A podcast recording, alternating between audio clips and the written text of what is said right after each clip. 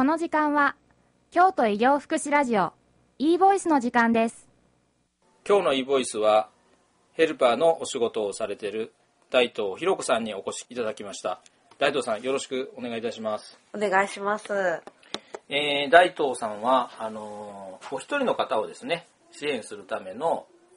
まあヘルパーの組織があってそういうところでお仕事をされているということなんですけども難病の ALS という病気にかかられた方の、え入院されてたんですけれども独居生活に移る際に ALSD プロジェクトといいまして一人生活を支える活動に参加しております。はいえーそもそもなぜそういうおあの方と知り合ってそういうあはい。あの組織に。いきさつはい。みたいなとこですね。えっとそうですね。知り合いのえっと舞踏されてる方に舞踏っていうのは踊りの方舞踏っていうのは踊りのはい方なんですけれども、されてる方にご紹介いただいて入院されてる方が一人暮らししてそれを演劇ダンス舞踏などしている人たちがヘルパーの資格を取って支えていこうっていうことを聞きまして参加してみないかっていうふうに誘われてなんかすごく面白そうだなって思ってちょっとした本当のなんか関心興味関心でやってみようって思って参加することになりました。もともと大東さんは、はい。あのヘルパーのお仕事もあそうですね。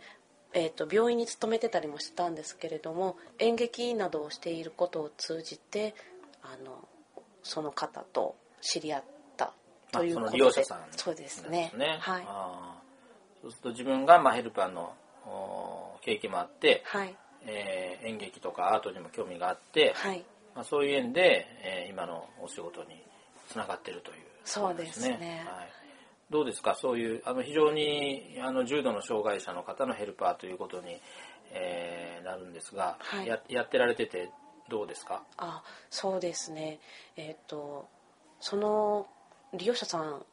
ご自身がいろんなことに興味をお持ちだったので、えー、と発病される前にその方の考え方とかなんかセンスとかいうのにとてもなんか興味を持ちましたしいろんな考え方があるなっていうのも知ることができましたし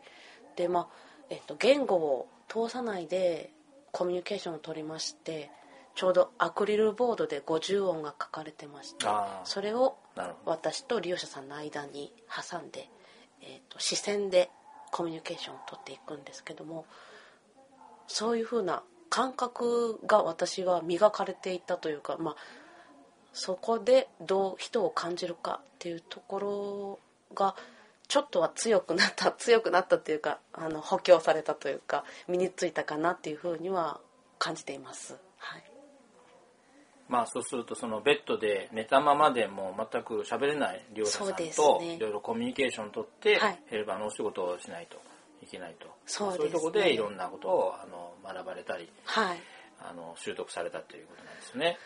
えー今日はあヘルパーのお仕事をされてます大東ひろ子さんにお話を聞きましたありがとうございますありがとうございました。